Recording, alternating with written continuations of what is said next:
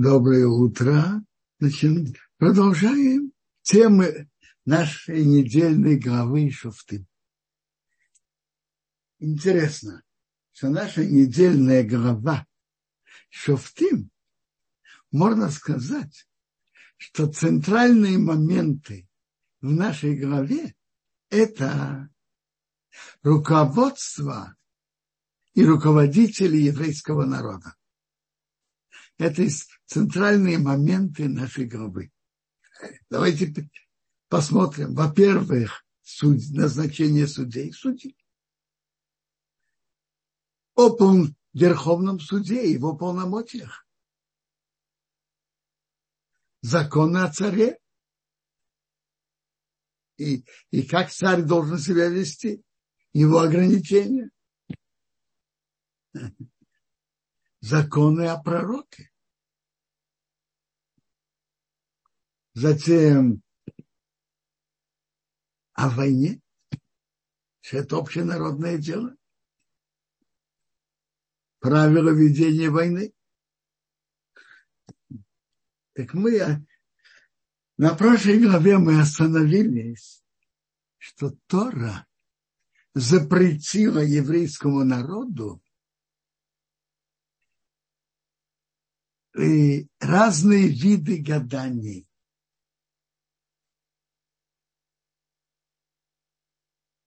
Разные виды гаданий. А и то рассказала, тебе не, не такую долю дал Бог. Тебе же Бог посылает пророка. Бог тебе пошлет пророков наподобие меня. Пророки ясно знает пророки, от них можно услышать о будущем. А все эти гадания не полагай, не обращайся к ним, не занимайся этим.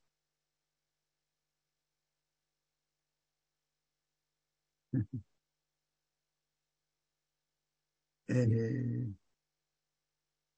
что такое, что такое пророчество?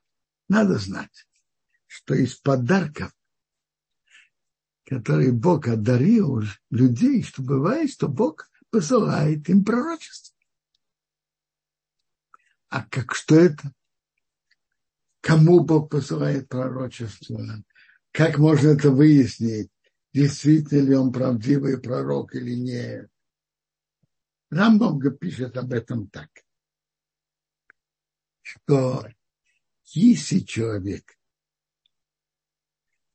особенно взвешенный, особенно умный, особенно большой знаток Торы и так и человек на очень высоком уровне, бывает, что Бог посылает пророчество.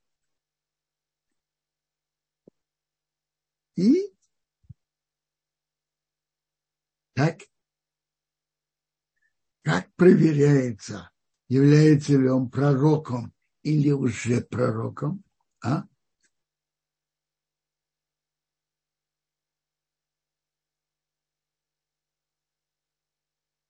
Так ему, Рамбам пишет так, ему не говорят, сделай чудеса наподобие того, что сделал Моше, или как Илья Анави, оживи мертв, мертвого и так далее. Не, ему говорят так, предскажи то, что произойдет в будущем, и, например, э, будет много дождей, будет особо большой урожай, самые разные вещи в будущем. И проверяют, выполнились ли его слова. Так надо знать правила в этом. Во-первых, проверяют пророка только на предсказаниях положительных, хороших. Пример, он говорит, что будет хороший урожай. Будет победа над врагами так, так-то и так-то.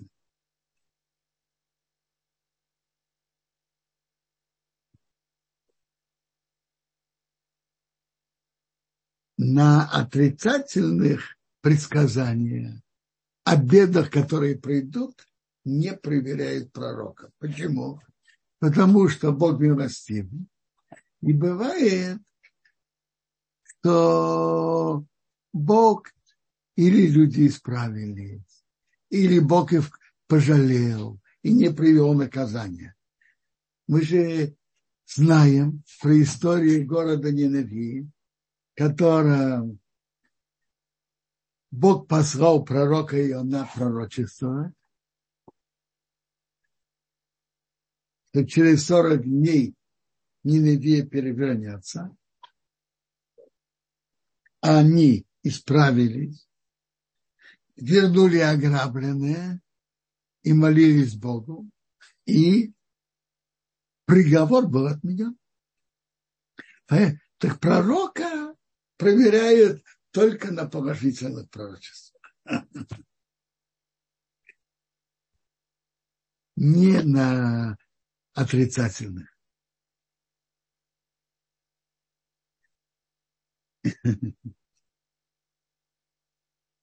И у еврейского народа было много пророков. Пророки, которые мы которые были записаны, это только Геморрав Гила говорит так. Было много пророков. Гемора говорит, что было в два раза больше, чем количество людей, которые упоминаются при выходе из Египта, 600 тысяч. Помножим 600 тысяч на два, сколько выйдет? Миллион двести. Но он говорит, пророчество было записано только то пророчество, которое будет нужно будущим поколениям. А пророчество, которое не будет нужно будущим поколениям, не записано.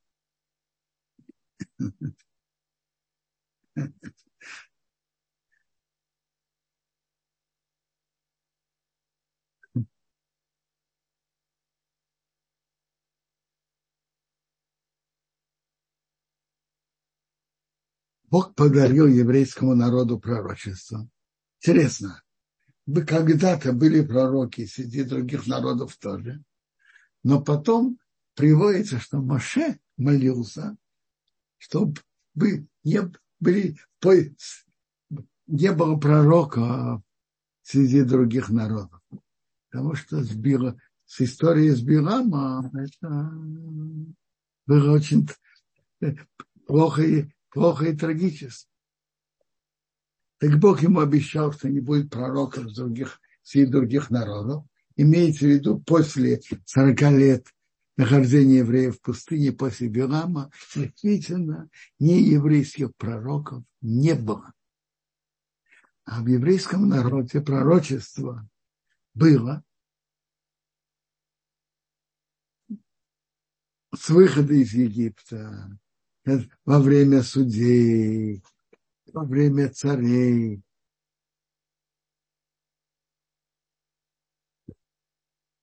Последние пророки с Хага, с Харью Марахи, говорит нам Гемара, умерли 40 лет после постройки второго храма. И с тех пор нет у нас пророчества. С Божьей помощью пророчество вернется. Так пророчество, говорил пророчество Йоэл, что, про, что ваши дети и дочери будут пророчествовать. Будет, вернется. Пока, пока, не, пока неизвестно пророчество. Нет. Сейчас сколько лет? Сколько лет уже в еврейском народе нет пророков? А? 40 лет после постройки второго храма. Это какой год? Тов Мемхес или Тов Мемтес? Это 2300 с лишним лет. Нету пророка в еврейском народе.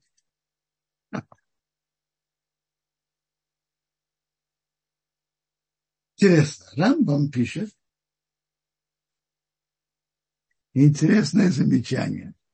И он пишет принципиальную разницу между пророчеством и между разными видами гадания.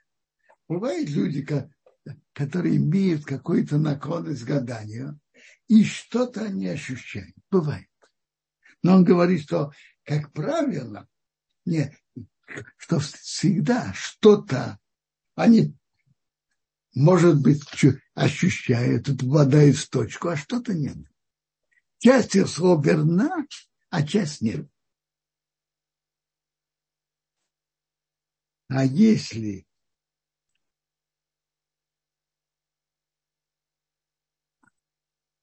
пророчества нет, скажем так, что если пророк что-то пророчествовал и проверяют его слова, и, и слова его выполнились, у, у, у, у пророка все слова выполняются может быть, предсказание на плохое не, может не выполниться, того, что бывает, что Бог отменяет плохой приговор. Но на хорошее все, все выполняется. Так когда проверяют пророка, и его слова выполнились на 99,9, а на одну десятую процента не выполнились, то на сто процентов он уже пророк. У пророка все слова выполняются. И это принципиальная разница между пророчеством и разные виды гадания. Дай Бог, чтобы скоро нам послали пророка. Что вернулось к еврейскому народу пророчество. Сейчас, может быть, люди, которые трудится в Торе, в Мицвод. У, нек, у некоторых больших людей может быть Руаха Кодыш, но пророчества пока нет.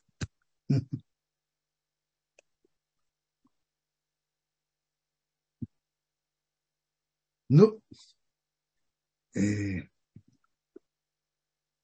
большой подарок пророчеству. Когда-то, когда были пророки, человек мог прийти к пророку и спросить практические вопросы тоже. И мог его спросить, в чем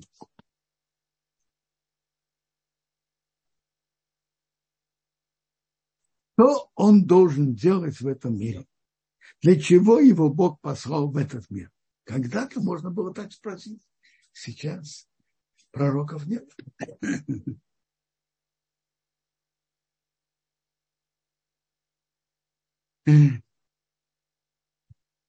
Последний из пророков Магахи так говорит в своем пророчестве. Зихру ты раз мейши амди. Помни Тору Моше моего раба, который дал, Гацива Ашем дал еврейскому народу Хукиму Мишпотим. То есть в этих словах лежит, лежит, что долгое время не будет пророчества. Помните Тору сила, которая остается, осталась и остается у евреев всегда то. Пророчество под Божьей помощью вернет, вернется, но сила Торы Бог нам оставил.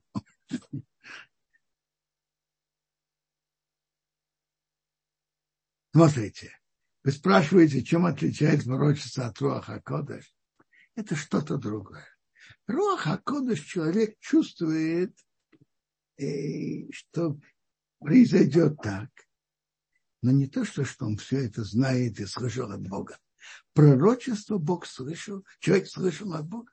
Совсем другой уровень. Другая четкость. Роха, когда человек очищается, так произойдет.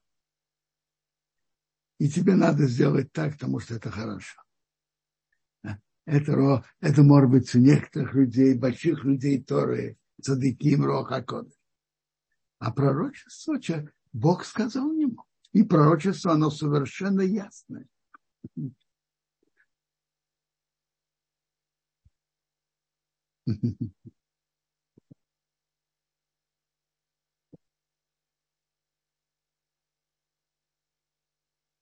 Ну, нам То, что нам больше актуально в жизни, это не прибегать сразу, не обращаться к разным видам гадания.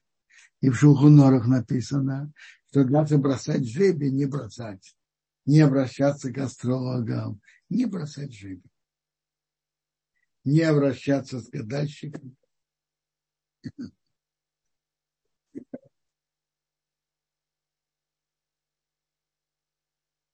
Э, можно молиться Богу, чтобы Бог э, открыл наши глаза, как нам надо поступить. Тора нам дальше говорит так, такие законы. Когда Бог уберет эти народы, и ты наследующих, выдели себе три города внутри твоей страны, что Бог твой Бог дает тебе наследовать. Приготовь дорогу и раздели твою границу на равные части, то есть, чтобы с конца страны были три города, надо было выделить три города убежищ. Я сейчас могу вам сказать, какие города выделили. Хеброн на юге, колено Иуда. Э, Шхем, горе Ефраим, это в середине страны. А Кедеш в Нафтале. Три города, Хеброн, Кедеш и Нафтале. И приводится от края страны до Хеврона, как от Хеврона до Шхема, и от, и от и от Хеврона до Шхема тоже расстояние от Шхема до Кедыша. И, и тоже расстояние от Кедыша до, до конца, северного конца страны. Я понимаю, что все эти расстояния, как говорится, такие же, приблизительно такие же. Наверное, возможно, не обязательно до, до, э, до километра. Приблизительно такие же расстояния.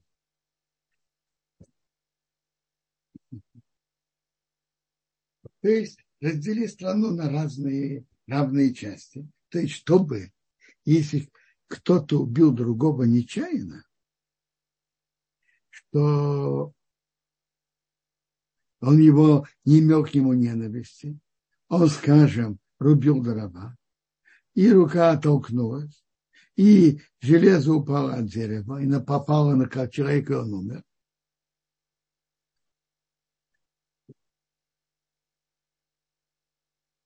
Так он убегает в одной из этих городов. Поэтому поставили указатель. Как бы ни гнался, то есть мститель, кровный мститель за убийцей, что он убил нечаянно, у него сердце горячее. Поэтому я тебе говорю, выделили три города убежища. То есть правило такое. В городе убежище родственник убитого не имеет права трогать его. Если он выходит за пределы города, то у родственника есть право его трогать. Тут несколько законов и правил, несколько сторон этого закона. Во-первых, кто-то, кто убил другого нечаянно, тут была какая-то неосторожность. Относись, относительно жизни други, другого человека. И так это такая высока. Высока. И есть, кто обязывает эту высылку, это родственники убитого. Теперь насчет родственника убитого им дает рамки. Внутри города убежище не трогай. Вне города убежище твое право. И он там находится, как написано, до смерти Коин Гадола, первосвященника.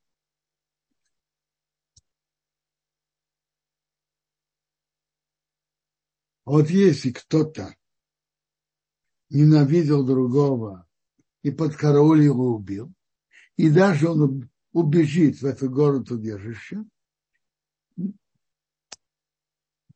ему, кто убил сознательно, есть свидетели, дадут ему смерть. Не жалеют.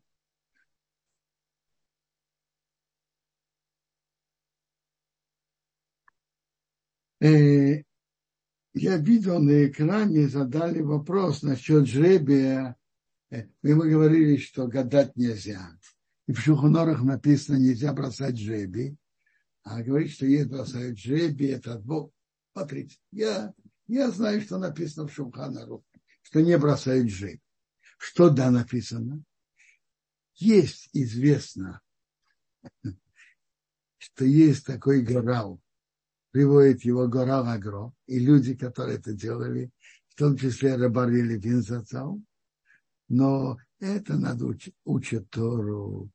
И по определенному порядку от, открывают место Торы. И полагаются, что это будет ответ от Бога. Но надо знать правила этого. И нужно быть до, до, достойным человеком и учить Тору хорошо какое-то время, чтобы он чувствовал, что он связан с Торой. И тогда это будет ответ из Торы. Это не ответ жребия. Это ответ из Торы. Известно про людей, которые бросали жребий. Жребий огроенный. Теперь, Хидо пишет, близкое к этому, что люди берут, открывают то, и то, что они находят на этой странице, полагается на это, что это как бы от, что это ответ истории. Это Хидо пишет. А больше я не знаю. А так просто жребий написано в Жухонору не бросать.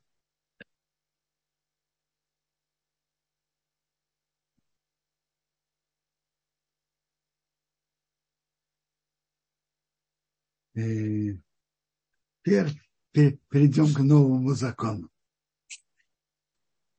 Один свидетель не может встать ни на какого преступления,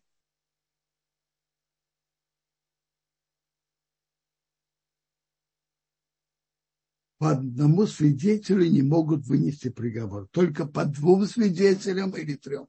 Минимум 22 кошерных свидетелей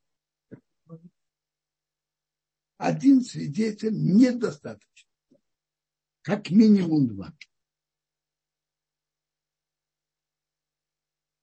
Тора говорит, говорит нам, не упоминая о каком случае, она говорит так, что два человека встанут перед судьями, и судьи будут исследовать, и они говорят, они будут хорошо исследовать. И вот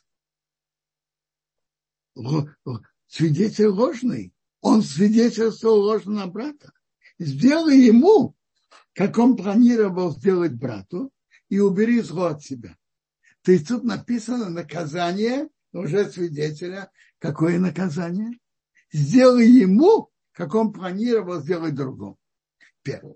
Но поднимается вопрос, а как выяснилось, что он уже свидетель? Как выяснилось, это уже свидетель. Смотрите, может быть редкий случай, то можно выяснить. Говорят, что э, у 20 лет говорят, что он убил того-то, а тот приходит в суд живой и здоровый. Может быть такое. Но как к нашей главе, к нашему отрывку это точно не относится. Знаете почему? Потому что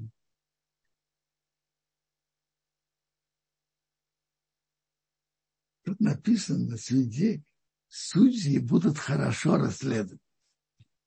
Если тот, про кого утверждают, что он убит, пришел в суд, и все узнают его, тут нечего особенно расследовать. Нет. Не об этом случае Тора тут говорит. Так приводится в Талмуде, речь идет вот о каком случае. Приходят два свидетеля и говорят, что, что они видели в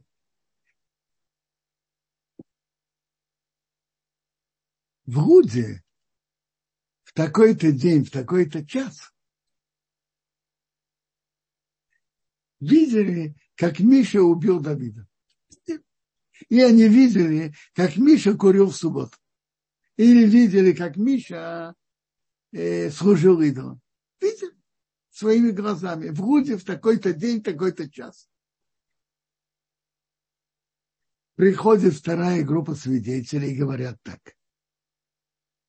Было событие или не было, мы не знаем, мы не, не знаем. И ничего не утверждаем. Но эти два свидетеля с нами вместе были в тот же день, в тот же час в Хайфе. И они видят в Руде то, что, то, что они рассказывают, не могут. Они там не находились. Они в это время не были в Руде, они были с нами вместе в Хайфе. И мы об этом свидетельствуем. Это уличенные уже свидетели которым наказание что? То, что они планировали сделать другому. То есть их уличили как свидетель. Талмуд на это выражается, что и чекероид, само то, что он свидетель, это уже ложь. Не, то, не только то, что они сообщают в суде, их свидетельство ложно. Нет, сама их возможность этого человека быть свидетелем этого. Он не был там. Как ты можешь видеть то событие, когда ты там не был? Это, это называется этим заменом. Уличенные уже свидетели. Что пришли другие свидетели и сказали, что в этот день, в этот час они были с ними в совершенно другом месте. И они это не могли видеть. Они были в другом месте. И тут как раз идет правило мера за меру. То, что они планировали сделать другому, это наказание дают им. Например, если бы обвиненному дали бы смертную казнь через забрасывание камнями, то им дается. Через сожжение им дается. 39 ударов этим уже свидетелям дается. Если они говорят, что он кому-то должен, нанес ущерб, что он должен 10 тысяч, то свидетели должны это заплатить тому, кто должен, у кого, по их свидетельству, он должен был платить эти 10 тысяч. Мера за мера. Интересный закон уличенных же свидетелей мера за мерой. То, что они планировали сделать, и им э, э, э, получают эти уже уличенные уже свидетели. Но есть правило. Когда они это получают, когда их уличили, недостаточно, что они только свидетельствовали. Нужно еще, чтобы судьи, суд обсуждал, и был приговор. Был приговор. Приговор еще не приведен в исполнение, но был приговор. Это, при этих условиях им дают наказание, как то, которое они, по, по их словам, полагалось обвиняемому. Это по, то есть этот закон и после приговора, судебного приговора, суд, суда, суд вынес приговор, но он еще не был приведен в исполнение. И тогда свидетели получают то наказание, которое должен был бы, который должен был получить обвиняемый. Ну, есть вопросы по недельной главе?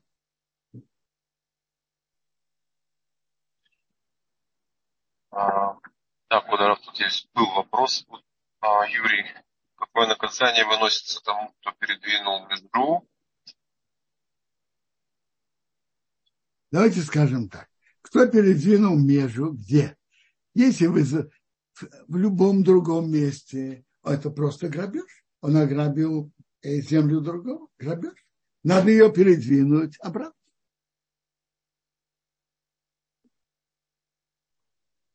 Надо это передвинуть обратно. Теперь. Э, но какое еще наказание? Надо вернуть межу там, где она была. Э, тот, кто это сделал, нарушил запрет Торы о грабеже.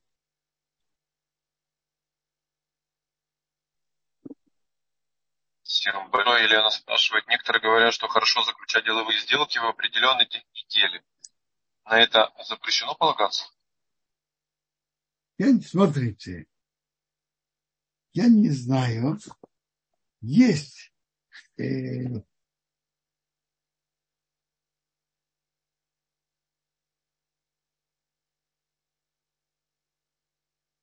Шухунорух приводит, приводит обычай, что не начинает что-то в понедельник и в среду.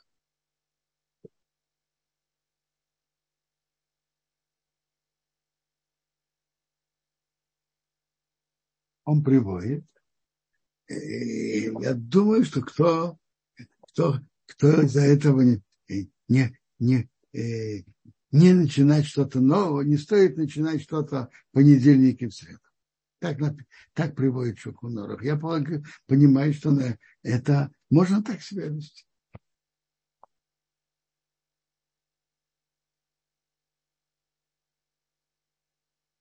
Секунду, мы сейчас э, дадим нет, уже поднимали руку, опустили. Значит, тут вопрос. Водоров, вопрос был такой по поводу жребия. А, есть причины, когда можно бросить а, жребий по агро? Почему-то мой экран что-то не, ничего не вижу. Что это такое?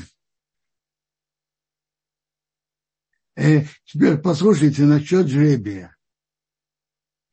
Э, Должны быть серьезные причины, чтобы бросать э, гора агро. Допустим, во время, когда началась Первая мировая война,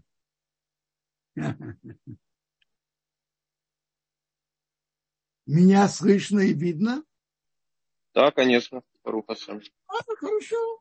Послушайте, э, когда началась Первая мировая война, рассказывают, что Хофецхайм, у него же ещева была в Радине, и постепенно она стала очень близка к линии фронта, и немцы э, захватывали, и был вопрос, что делать. Идти ли вглубь, э, глубже в Россию или нет. Был вопрос. Хофецхайм сомневался, и он думал об этом, и его зять.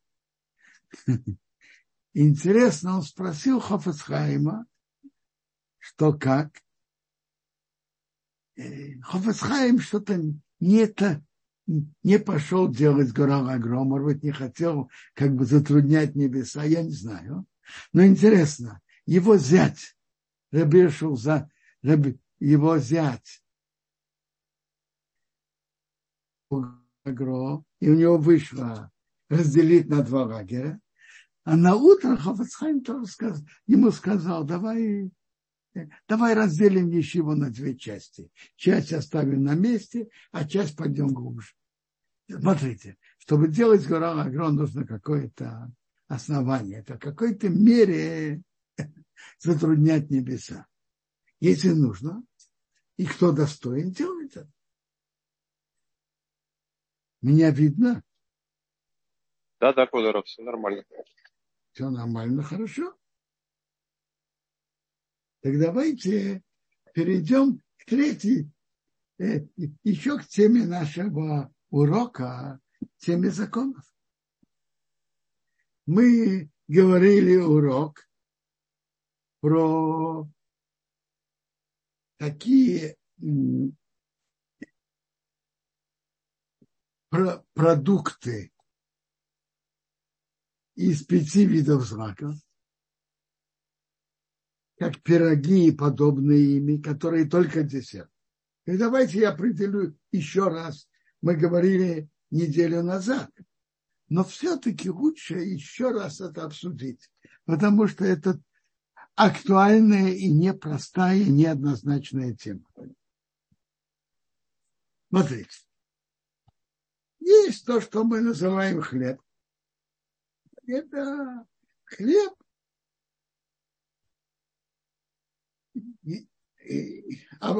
является обычно основой трапезы. И когда человек ест хлеб даже немного, он говорит о муцине. Неважно, из какого из пяти видов зраков он производит хлеб. Есть другое. Есть, например, э, то, что называет Гемора масейгдера, сваренное, допустим, лапша, макароны, вермишель. Это, это вообще не имеет никакого отношения к хлебу. Хлебу. Это что-то варит для еды. Сколько человек бы от этого не ел, он говорит мезонот веаналихья. Сколько бы он не ел.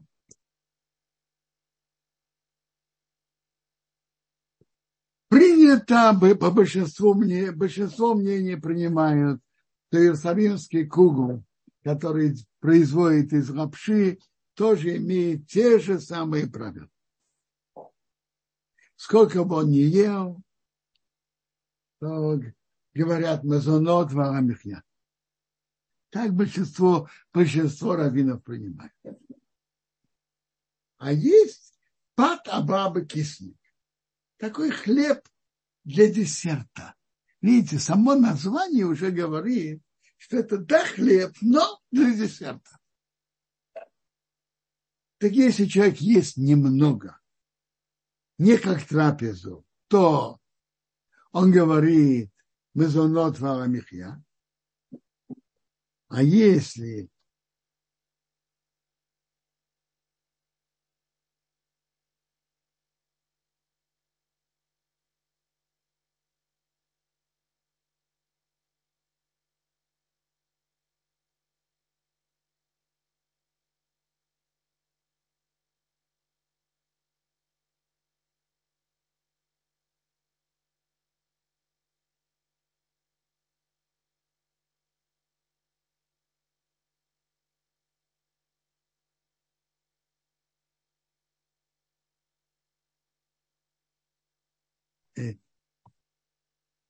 и...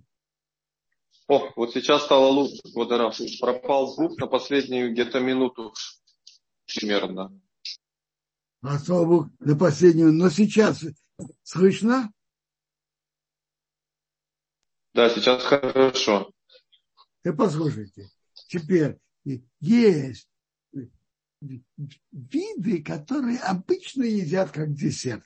Это называется пат-абаб бекисанин. Так если едят, едят небольшое количество, это мазонот варамихья, а если большое количество, то это амоци и берхат амазон.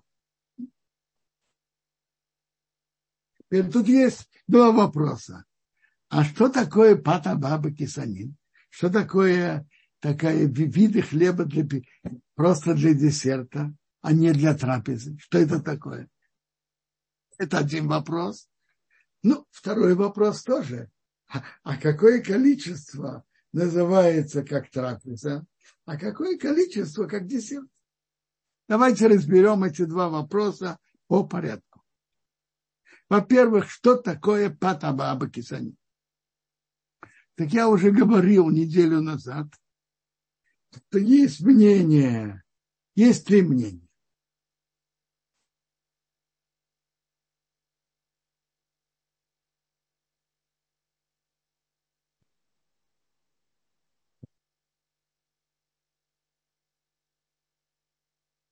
Есть мнение, что это пирог, скажем, с начинкой. Варенье, орехи, изюм и так далее. А то, что принято, что это именно со сдобной начиной. Это одно мнение.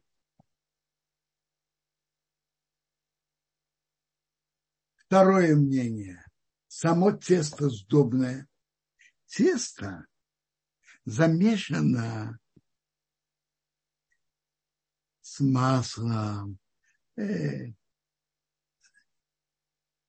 с виноградным соком, с молоком, с медом, с сахаром, с маргариной и так далее. Само тесто особое, необычное тесто. Это второе мнение. И третье мнение, что это такие хрустящие, как, э, как например, крекеры. Шуханарух приводит все три мнения, и Шуханарух говорит, что закон как все три, как все три мнения. И пироги с начинкой – это мазонот. И если тесто сдобное, даже без начинки, это мазонот. Например, есть пироги на мед. Есть, например, слоеное тесто. И, например, крекеры, что это хрустящие, их едят тоже только как десерт. Это тоже мазонот.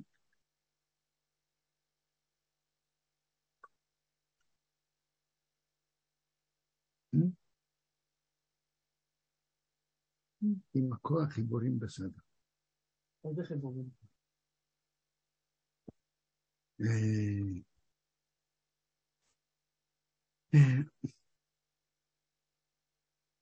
И הכל בסדר.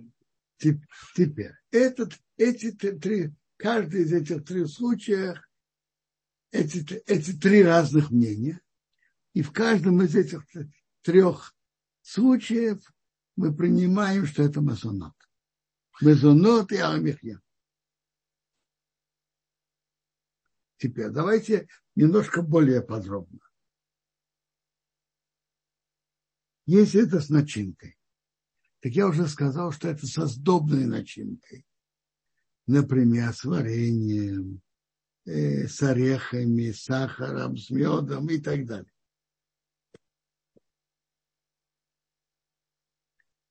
Теперь. Тесто замешано на сахаром, с маслом, с медом, с виноградным соком, с яблочным соком. Естественно, я, понимаю, я имею в виду. И Рамок считает, мы Ашкназим ведут себя как Рамо, что нужно чтобы большинство было э, сдоба, не вода. Большинство, например, меда. Большинство естественного сока. Но основное тут не только, что это большинство. Самое основное, что чувствуется сдобность этого теста.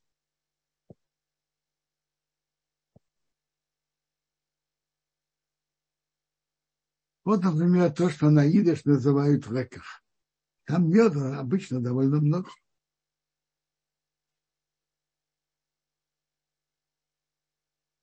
И во всех этих трех случаях мы говорим мезонот веламихня.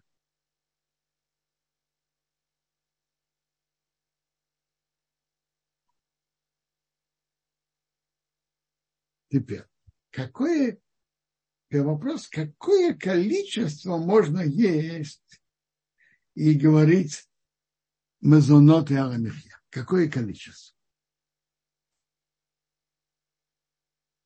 Мишна Брура приводит два мнения.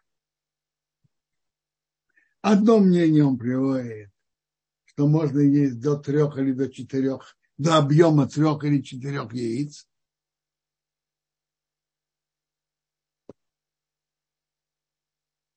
А, а другое мнение, то если человек ест это как действительно как трапезу. Мишна Брура не решает однозначно так или так, но он склоняется к второму мнению, что амоци – это именно, когда он ест из этого целый, целый трапез.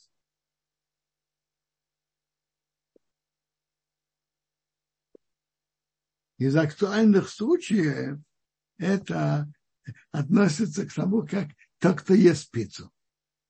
И да, Харидит дало указание, что, чтобы делать пиццу на молоке, что большинство было молоко, а не вода.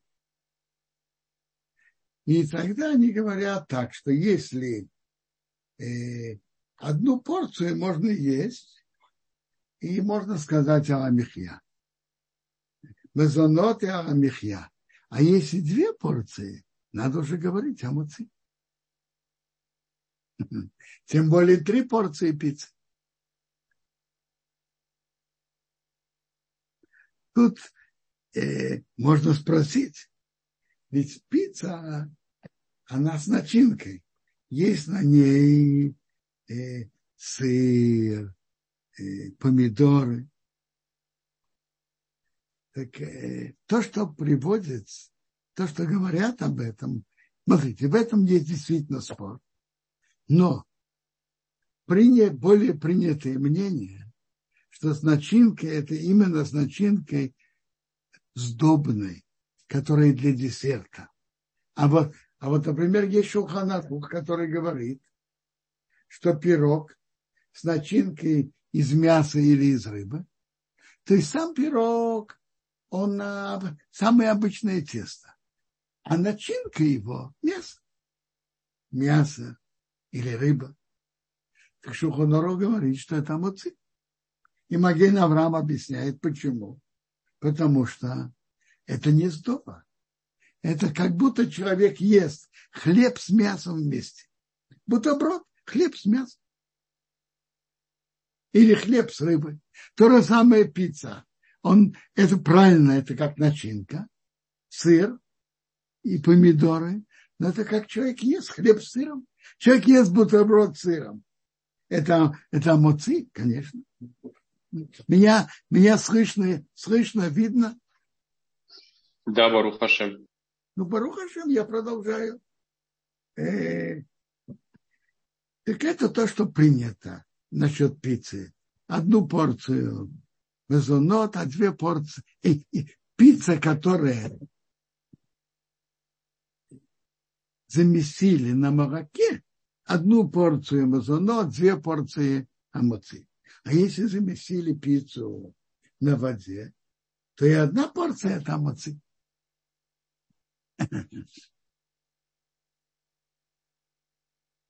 И сколько можно есть пирогов без того, чтобы говорить о, о моци?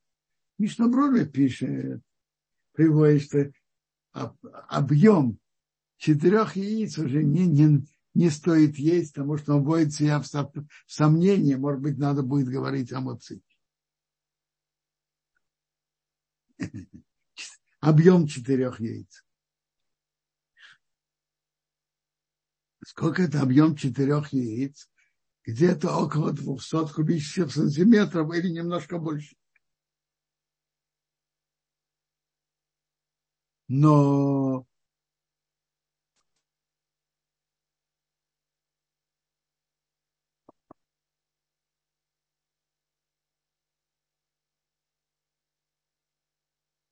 Мне кажется, на практике, когда есть, человек ест сдобу,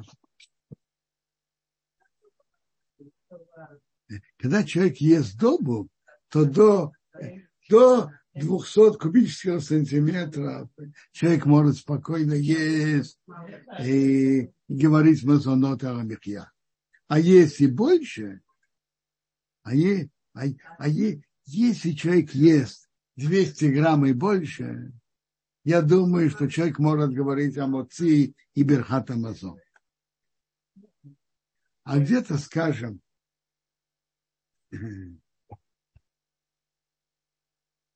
между 100 и 200 грамм, я не знаю, что тут делать. Это сомнение, сколько тут. Э, Мишнаброр говорит, начиная с объема четырех яиц. Ну, есть вопросы по теме, пожалуйста.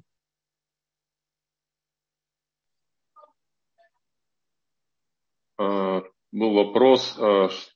А, а, объясните, Инна, пожалуйста, что вы имеете в виду торт Наполеон. Что это имеется в виду? Я видел, а? но я уже не очень хорошо помню, как он выглядит.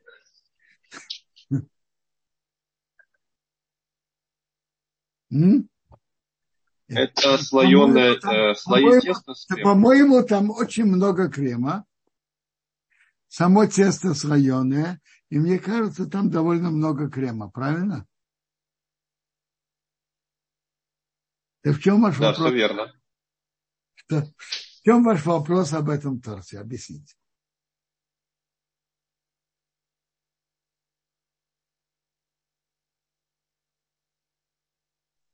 А может, пока Инна напишет, мы дадим слово спросить Якову. Пожалуйста. Яков, пожалуйста, микрофон включен. Добрый день. Добрый день. Пожалуйста. Спасибо, Рав Бенцион. Э, у меня такой вопрос. В магазинах продаются халы. Да, в нормальных магазинах, верующих. Да. И продается халомоток. Правильно. На меня тоже говорит, моется или это мезонот? Так я вам скажу. О, вот сейчас я вам скажу, что я должен был, может быть, сказать. В этом спор автора Шуханароха называют Махабар и Рамо. Автор Шуханароха говорит, что так как они сладкие, на это мы говорим мазонот. А, как, а может быть, вы обратили внимание, что я сказал на уроке, что Рамо говорит, что нужно, чтобы не только ощущали сладость, это недостаточно, чтобы, чтобы сладость или мед было как бы основным вкусом в этом. Только тогда мы говорим о зонах. Поэтому насчет сладких холод, сфардим, которые ведут себя как махабер, я думаю, будут говорить мазонот. А ашкназим будут говорить амоци. Многие берут это на шаббат и говорят амоци. Да, и я когда спросил, меня слышно? Да. Когда я спросил э, у ребят верующих там, они мне сказали, это моется, моется, поэтому я так спокоен был всегда. Правильно, правильно, парамой. Они, они, они не очень сладкие, они чуть-чуть такие да. приятные, приятные. Это, по, по мнению Рамой, мы так себя ведем, это моцы. Все, спасибо большое, спасибо. Сомнения ушли. Кроме большое. я вам скажу, мы же, те, кто это использует на трапезу, это часть трапезы. Это ну, еще да. логика, что это амоци. Это трапеза такая. Э, Парамо это определенно амоци. Ну, какие еще вопросы? Все, спасибо большое. Хорошо. Э, Квадорав, тут было уточнение от Инны, что Наполеон, какое благословение на него произносить? Но я все-таки не понимаю. Наполеон это же как... Э, э, э, Слои теста с кремом между ними. Тесто слоеное. Ну, тесто слоеное. Да и, и, да и крем можно считать как сдобную начинку. Конечно, это мазанот.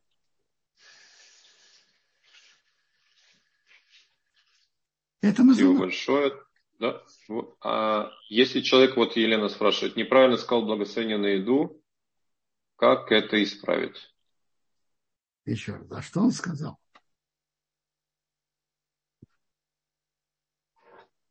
Скажите, какую ошибку он сделал? Елена, ждем уточнения. А здесь был еще пока вопрос э, кто это Хай Двора спрашивает, почему наваренный рис благословение мезонот? Смотрите, в Геморе есть про такое орес, орес.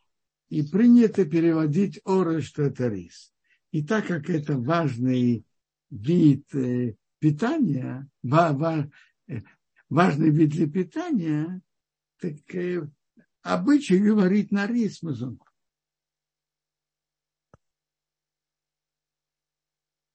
Но мы говорим мезонот, а потом барейна фашот. Это не из пяти видов зраков точно. Мы говорим потом барейна фашот. Но перед этим говорят мазонот. Ну. Спасибо, Квадраф. Вот уточнение есть от Елены. Если вместо эмоций сказал мезонот. На что?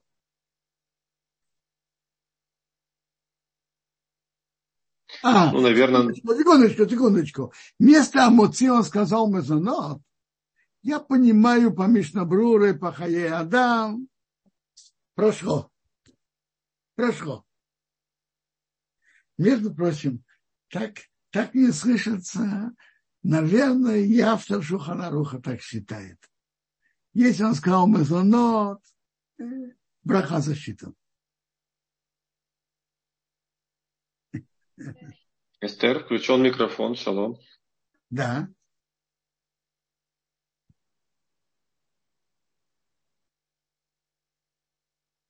Да, да.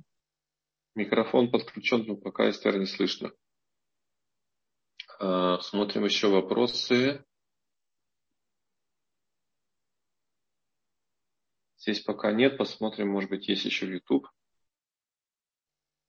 Да. Да-да. Меня, меня слышно? Слышно. Слышно, спасибо, спасибо. А, я была с микрофоном, спасибо. Мы, спасибо, Даниэль, за то, что включили. Зильбер, спасибо. И мы делаем летом, часто ездим и делаем такие пиццеет. Они на, на соки. Ну, какой сок из картона или сок на вим я делаю, там точно бацет мезонот, а внутри эти зетим, там иногда сыр. И они с размера с ладошку. И вот если я съедаю одну-две, я понимаю, это мезонот. А если больше? Мы вот в тюле там можно большое количество съесть, так что надо делать на них эмоции. Еще раз. Что там есть, покажите. То есть вы говорите сдобное тесто и с начинкой. Да. Ну, а, а тесто замешивается на, да, на мице на вим или на другой мице. Смотрите, есть причины, что это было мазонот. И есть даже две причины и тесто сдобное, и начинка. Все верно. Но если человек... Мне, смотрите, и тут вопрос сколько, какого раз, сколько. Если действительно человек хочет этим себя полностью насытить, это вместо обеда, то, то, это, то это, если действительно это как трапеза, то это, я думаю, что это амоци. Если это серьезная трапеза, амоци. А вот где тут точно граница, это, это тонкий вопрос. А если в Тюле там сказали мезонот, съели одну-два, там туда побежали, сюда побежали, потом вернулись, еще одну-два схватили. Вот так вот. Так как это нужно? И какой барахо харану? Какой, а какой объем каждый из них? Как ладошка. Маленькая, кругленькая такая, как, как ладошка, небольшая. Смотрите, если видите, видите это и как это выглядит, и все, можно как-то более четко сказать. Я не знаю. Мне кажется, что, как правило, где-то до, до, до 100 грамм можно спокойно есть, как масонот. А чтобы говорить о моци, я думаю, нужно 200, 200 и больше грамм. Сразу же, да? Сразу, за, за день присест, да. как бы, да? И, и, и, смотрите, это не важно. За один, если это все с тем же планом и с тем же... Секундочку, а что это значит? Передумали или что? Что было? Не, не передумали, просто пошли туда, пошли сюда, вернулись, там еще взяли, хватили одну-два. Вот, а потом уже в конце там сказать э, браха харана. Так... Смотрите, есть интересный случай, о котором написано в Шуханарух. Человек ел, а по, ел по, такой пирог. И потом он думал есть еще, с тем, что он все ест вместе, это уже целая трапеза, то он не должен говорить мазонот, но Берхат Амазон он должен говорить. Если в том, что он сейчас собирается говорить нету мазоно, нету количества трапез, то он может продолжать есть, но в конце он должен сказать э, Берхат Амазон. А если он собирается есть еще количество, которое соответствует трапезе, то пусть моет руки и говорит о маце. А если в количестве, которое он собирается есть, нет такого количества, но вместе с, с тем, что он ел раньше, есть, то он не должен говорить мазонос, потому что человек начинает есть, он имеет в виду есть еще и еще, обычно. А вот Берхат Амазон, как он съел такое количество, должен. Я не знаю, у меня иногда бывало, когда я как-то не, я не заходил, оставался в обед вне дома, так если я покупал бурекис, если я покупал где-то больше 200-250 грамм, я говорил на них на натират яда и мямуцы. Сколько это? Сколько это бюрекасим? Количество какое? 250 грамм? Сказать. 200, Мерно. Около 230-250 грамм я говорил на них Берхат Амуци. А сколько? Сколько бурекасов? Два, три? Смотрите, не. Бурекис нет, там нет два, три, намного больше. Там намного больше. Угу. Мне кажется, что если больше 200, 230, 250, можно говорить спокойно о Моци и Берхатамаз.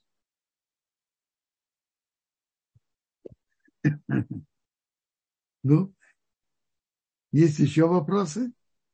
Спасибо, Квадараф. Есть еще, да, я смотрю. А, Ави уточняет. А если просто на все изделия из теста говорить о моции, чтобы исключать ошибки? Смотрите, но, мы, но не так нам установили.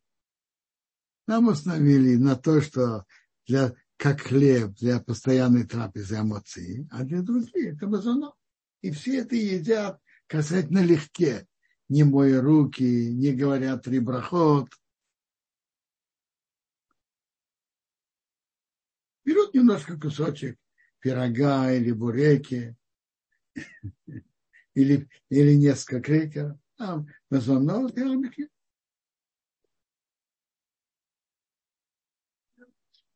Спасибо, Квадраф. Если, а, вот Елена спрашивает, человек находится в пути, нет возможности мыть руки, когда кончилась вода, и человек хочет съесть бутерброд. Как поступать? Это больше к эмоциям? Просто. Секундочку.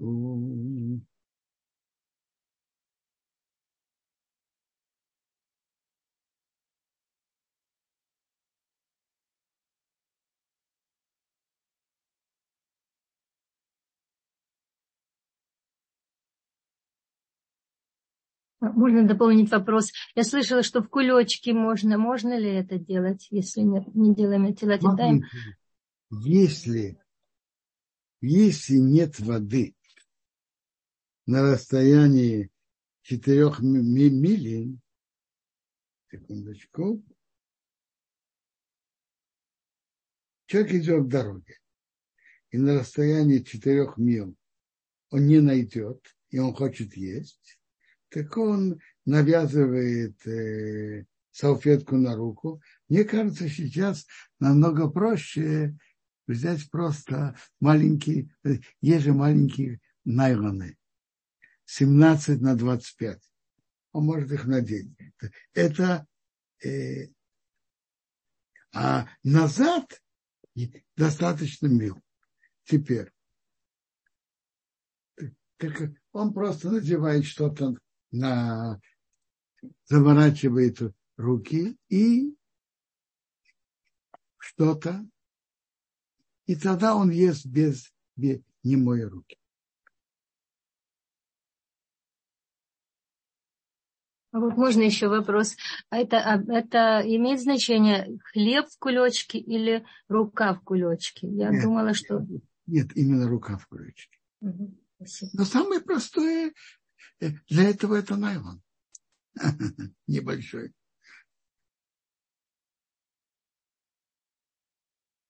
Спасибо, Квадорав. Еще вопрос. Виталь Хая спрашивает. Ашкеназим же определяет объем теста на вес, правильно?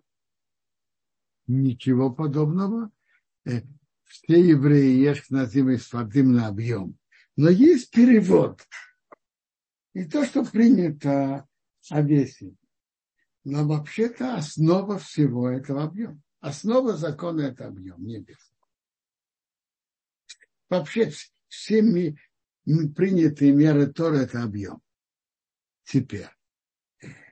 Есть обычаи в Иерусалиме, обычаи, может быть, что, что на, кило, теста из килограмма и две трети килограмма говорят браху на хаву, а по мнению Хазаныша это два с четверть.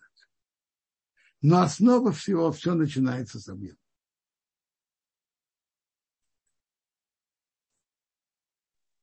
Спасибо, Квадараф. Вопрос Натанеля. Вот третью или четвертую трапезу, я понимаю, что, наверное, малого малку, можно выйти мезонотом в шаббат без эмоция? Смотрите, есть все-таки разница между третьей и четвертой. Третьей трапезе, э, смотрите, Мгава Мауки, она легче. В третьей трапезе Шуханарух приводит несколько мнений. Нужно ли хлеб? Или нужно ли, или мы хотя бы, или мазонот, достаточно мазонот, или достаточно рыбы или мяса. В Малке это все-таки легче. В Малке легче выйти на мазонот, чем третью трапезу.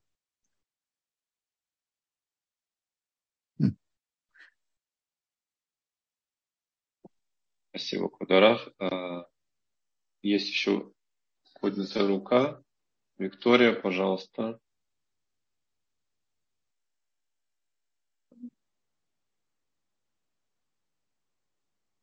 Да. Меня слышно сейчас? Да. Ага, спасибо. Вопрос такой. В магазине продаются булочки мезойнес, булочки мезонот. И иногда эти булочки я использую, если я, допустим, лечу в самолете или еду в поезде 6 часов. Эти булочки для того, чтобы мне не нужно было в дороге омывать руки на хлеб. Э, как в таких случаях поступать? Это если я съем, допустим, две такие булочки, это уже омольцы, и нужно омывать руки, или я могу не мыть руки и сказать на них э, э, э, браху на мезойнес? Послушайте, я не знаю. Я хочу вас спросить другой вопрос. А вы же их пробовали. Какой их вкус? Они такие, как в принципе, как обычные булочки хлебные, честно говоря. Но там на них написано сверху наклейка Мезойнес. Я, я, я знаю об этом. Я вам скажу честно, я не знаю, что тут сказать. Я скажу вам честно, я их никогда не, не, не использовал как мазон. Никогда потому что мне казалось, что мы, мы уже сказали нам, есть махабр и рамо. По махабр чувствуется сладость, а по рамо чувствуется, что это, как сказать, основной вкус, это сдоба, я не знаю, мед, масло и так далее. Тут, если это не чувствуется, быстрее всего, что это просто эмоции. Ясно. Спасибо большое. Хорошо.